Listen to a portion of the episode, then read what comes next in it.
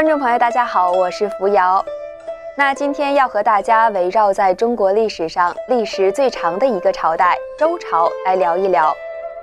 周朝呢是以仁德立国，那时候不仅国君有圣德，而国君的母亲后妃的德行，在当时乃至现在都起到了非常重要的作用。周朝有三位开国先君，而这三位先王的夫人，也就是太王的夫人太姜、季历的夫人太任，还有文王的夫人太姒，都母仪天下，辅佐和教化了开万世太平的君王。那这三位夫人被称为是周初三太，个个盛装恭敬，都有非常高的道德和品格。后来，为了追随这三位非常有女德的贤妻，希望妻子都可以像三太一样，人们就把已婚的女性称为是太太。其实，在《诗经》中也有关于这三位夫人的诗篇，其中有一篇叫做《思齐》，在开篇就写道。思齐大任文王之母，思妹周姜经世之父。大祀祀徽因，则百思难。是说周王朝的兴起和这三位伟大的女性是分不开的。那其中以太姒最为贤德，号称文母。还有一篇就是大家耳熟能详的“关关雎鸠，在河之洲”，窈窕淑女，君子好逑，也就是《诗经》中的第一篇《关雎》。其实就是描述太姒和周文王的。很多人以为这只是一首单独描述爱情的诗歌，其实不然，因为从中我们也可以学到一些做人的道理，甚至是择偶标准，还可以学到什么是合乎礼节的婚嫁。那根据历史记载，太姒具有姣好的容貌，且道德高尚，在生活中平易近人，还深明大义。据说她在娘家的时候，就是生活非常简朴，对自己的老师都是毕恭毕敬，待人也是温柔和气，所以大家都传颂她的德行。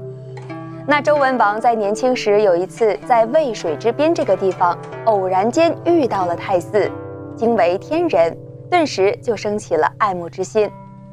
后来又得知太姒心地善良，通情达理，生活也很节俭。于是，西伯昌，也就是文王，决定迎娶太姒回家。可是，要到渭水这个地方来迎娶太姒，需要渡水，可是这里并没有桥。于是，西伯昌就造舟为梁，也就是让船和船之间相连，成为浮桥，为的就是亲自来迎接太姒。那记载说，当时的场面也是十分盛大。那进入了新的家庭之后，太姒敦厚温柔，也非常的守妇道，所以受到家人的爱戴。太姒在成为了文王夫人之后，也变得更加娴熟了。她仰慕祖母太姜和婆婆太任的德行，勤俭持家，相夫教子，从来都没有过失礼和过失的时候，并且呢还不忘行子女的孝道，经常回娘家探望和安慰父母。太姒能够以妇道妇礼来教化天下，所以也被人们尊称为是文母。